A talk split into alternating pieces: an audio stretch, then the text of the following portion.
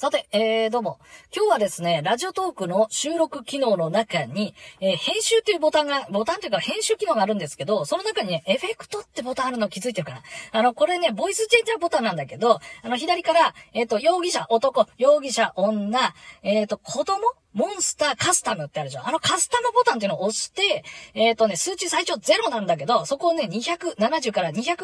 くらいの間で設定して、なんかね、あの、あの、声を出すと女性っぽくなるんじゃないかって山田つきてたんですけど、コツとしては、あの、フッフーマウスって言うでしょ。フッフーマウスの、あ、ははっていう感じで喋るといいの。いきますよ。もしもし、どうも、超ライトニングトーク祭り2022開催中。よかったら、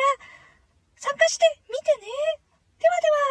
どうですか？あの、やってみるとわかりますけど、どちゃくそ恥ずかしいから、あの、そこの点だけちょっとご注意ください。ということで、山立でした。ではでは、バイバーイ